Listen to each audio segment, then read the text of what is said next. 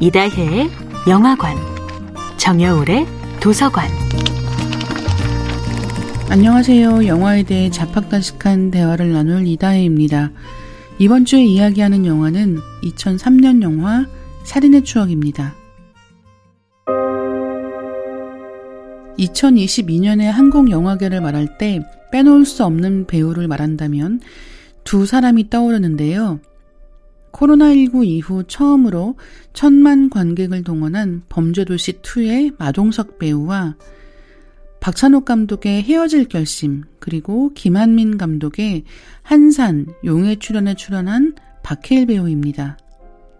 박해일 배우는 2003년에도 여러 편의 영화에 출연해 주목받은 적이 있는데요. 국화꽃 향기에서는 슬픈 사랑 이야기의 주인공으로, 질투는 나의 힘에서는 좋아하는 마음을 숨기지 못하는 연하남으로 나왔던 박해일 배우는 살인의 추억에서는 끔찍한 연쇄살인 사건의 유력한 용의자로 나왔습니다. 살인의 추억의 박해일 배우는 당시로서는 이례적으로 살인사건 용의자처럼 보이지 않는 해사한 이미지를 보여주었는데요. 살인의 추억 이후로 꽃미남 배우가 범죄자나 용의자를 연기하는 경우가 늘어나기도 했습니다. 살인의 추억을 찍던 당시 박해일 배우는 봉준호 감독에게 감독님, 제가 범인이에요? 라고 물어보기도 했다고 합니다. 봉준호 감독은 처음에는 말을 해주지 않았다고 해요. 그러다가 범인이 아니라고 결백하다고 믿고 연기해라 라고 말해주었다고 합니다.